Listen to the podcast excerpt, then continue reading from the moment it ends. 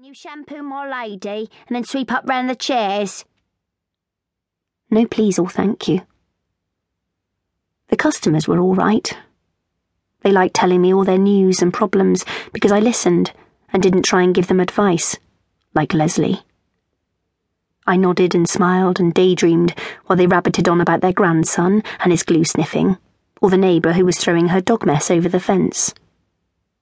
Whole days would go past without me giving an opinion beyond, that's nice, or making up holiday plans to keep the conversation going. But I stuck at it. I did the courses, learning how to cut and colour, and started getting my own clients. It wasn't very well paid, but I wasn't really fit for anything else. Didn't work at school. Mum told people I was dyslexic, but the truth is I couldn't be bothered.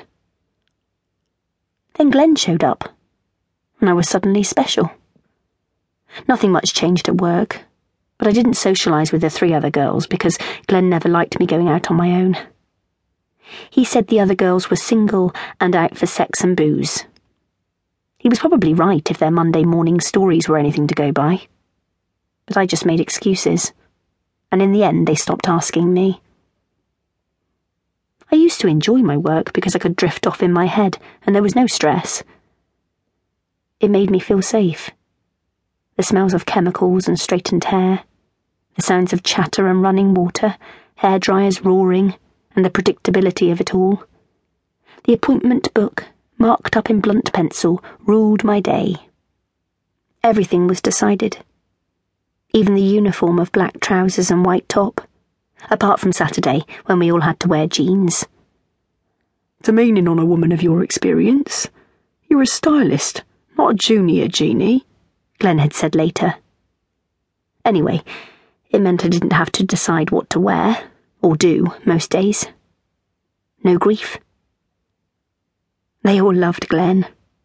He'd come and pick me up on a Saturday and lean on the desk to talk to Leslie. He knew so much, my Glen all about the business side of things. And he could make people laugh even when he was talking about serious stuff. He's so clever, your husband, Leslie would say.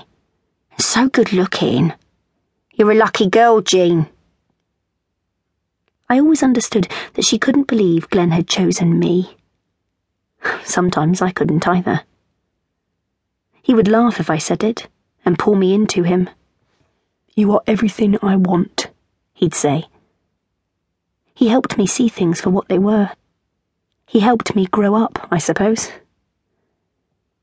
I didn't know the first thing about money and running a home when we got married, so Glen gave me housekeeping each week and a notebook to write down everything I spent. Then we'd sit and he'd balance the figures. I learned so much from him. Kate is talking again, but I've missed the start. It's something about an arrangement, and she's talking about money. Sorry, I say. I was miles away for a minute. She smiles patiently and leans forward again. I know how difficult this is, Jean, having the press on your doorstep night and day. But honestly, the only way to get rid of them is to do an interview. Then they'll all lose interest and leave you alone. I nod to show I'm listening.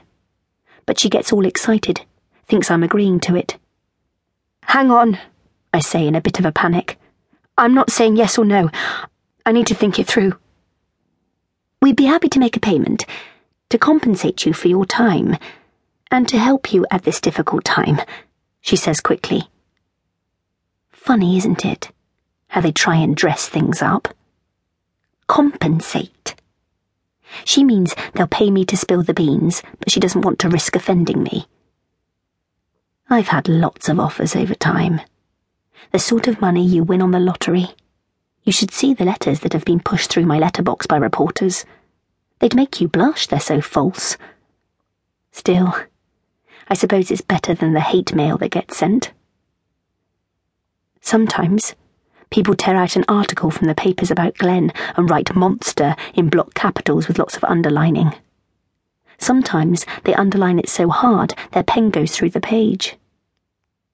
Anyway, the reporters do the opposite, but they are just as sickening, really.